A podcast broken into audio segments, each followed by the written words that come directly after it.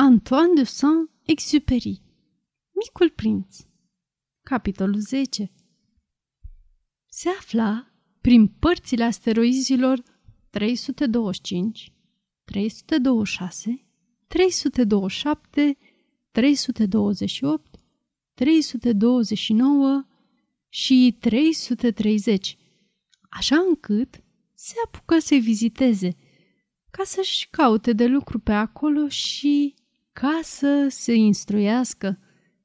Pe cel din tâi asteroid trăia un rege. Regele ședea, înveșmântat în purpură și în hermină, pe un tron lipsit de orice podoabă, dar, în același timp, măreț. A, iată un supus!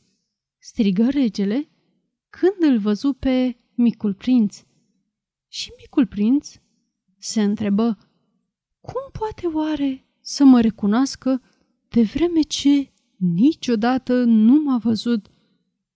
Dar nu știa că lumea, pentru regi, e un lucru foarte simplu. Oamenii sunt, toți, niște supuși.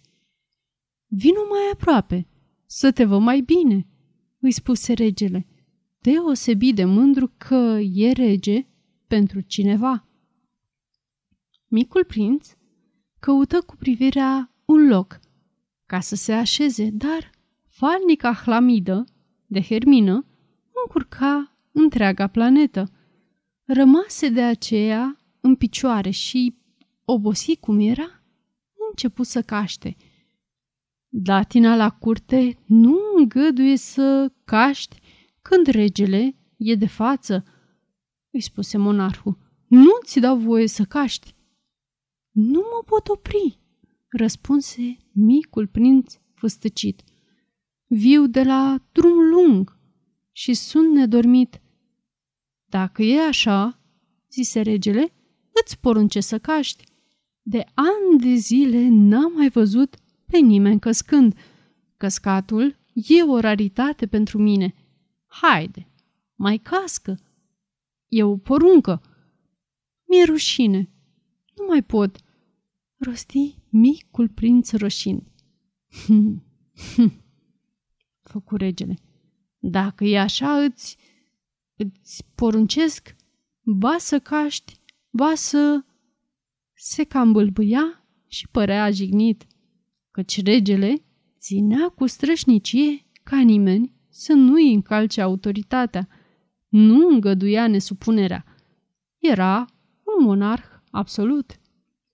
Fiind însă foarte cum se cade, nu dădea decât porunci chipzuite. Dacă i-aș porunci, avea obiceiul să spună, dacă eu i-aș porunci unui general să se prefacă într-o pasăre de mare și dacă generalul nu s-ar supune, n-ar fi vina generalului, ar fi vina mea.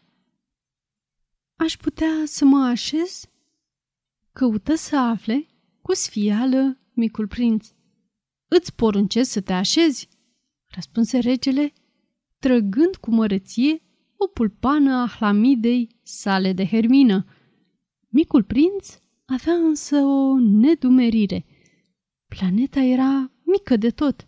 Atunci, peste cine domnea regele? Maria ta, zise el. Cer iertare să întreb, Îți porunce să întrebi, se grăbi să spună regele. Măria ta, peste cine domnești? Peste tot, răspunse regele cu aerul cel mai firesc. Peste tot? Regele, cu un semn ușor, îi arătă planeta lui, celelalte planete și stelele. Peste toate acestea? zise micul prinț. Peste toate acestea, răspunse regele, căci nu era numai un monarh absolut, ci și un monarh universal.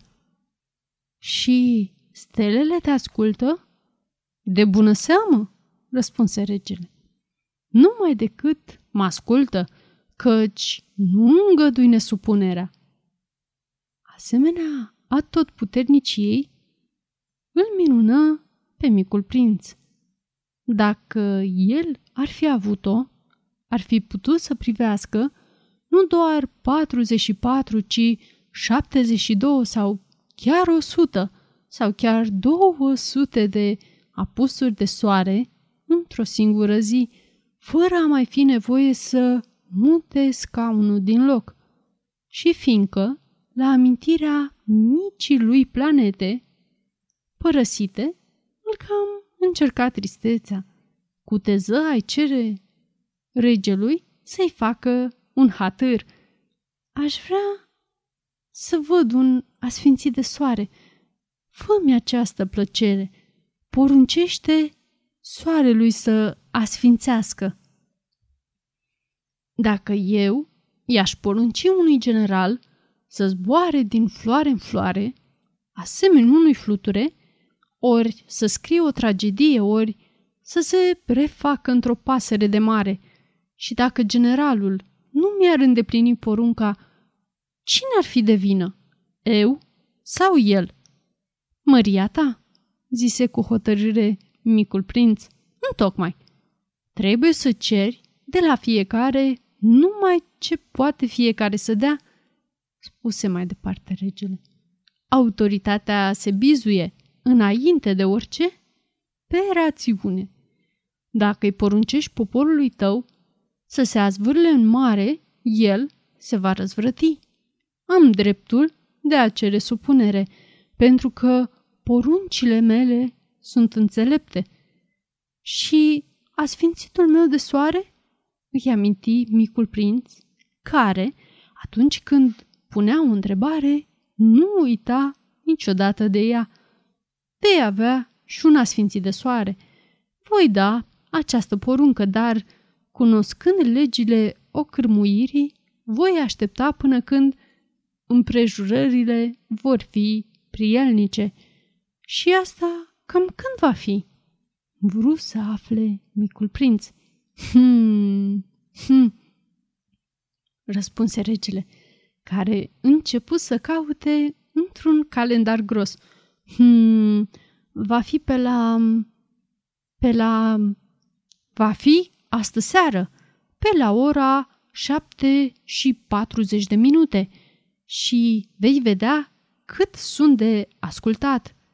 Micul prinț începu să caște. Îi părea rău după apusul de soare și apoi locul era cam plictisitor.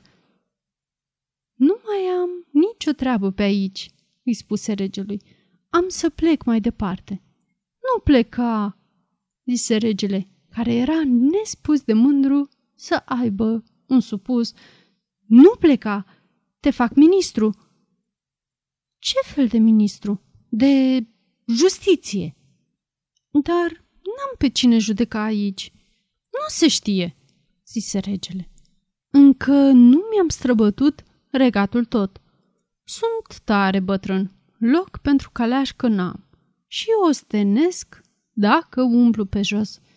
Ei, dar am văzut chiar eu, zise micul prinț aplecându-se, ca să mai arunce o privire de partea cealaltă a planetei, nici acolo nu e nimeni.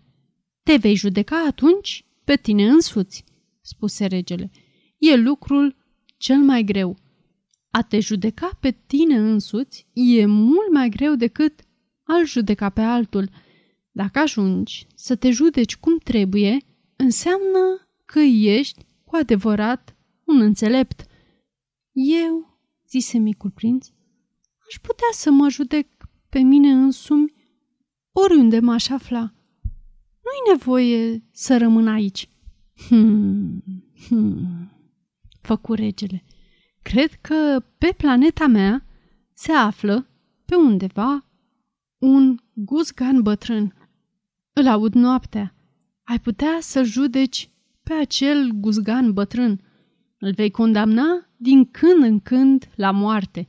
Astfel, viața lui va atârna de felul în care vei împărți dreptatea, să-l grațiezi însă de fiecare dată, ca să-l ai mereu. Nu e decât unul. Însă micul prinț, încheind cu pregătirile de plecare, nu voia să-l mâhnească de fel pe bătrânul monarh. Dacă măria ta ar dori să mă supun numai decât, mi-ar putea da o poruncă înțeleaptă. Mi-ar porunci, de pildă, să plec într-un minut. Mi se pare că împrejurările sunt prielnice. Cum regele nu-i dădu niciun răspuns, mai întâi micul șovăi, apoi, cu un oftat, porni la drum. Te fac ambasadorul meu!" Se grăbi atunci să strige regele. Era plin de măreție și de autoritate.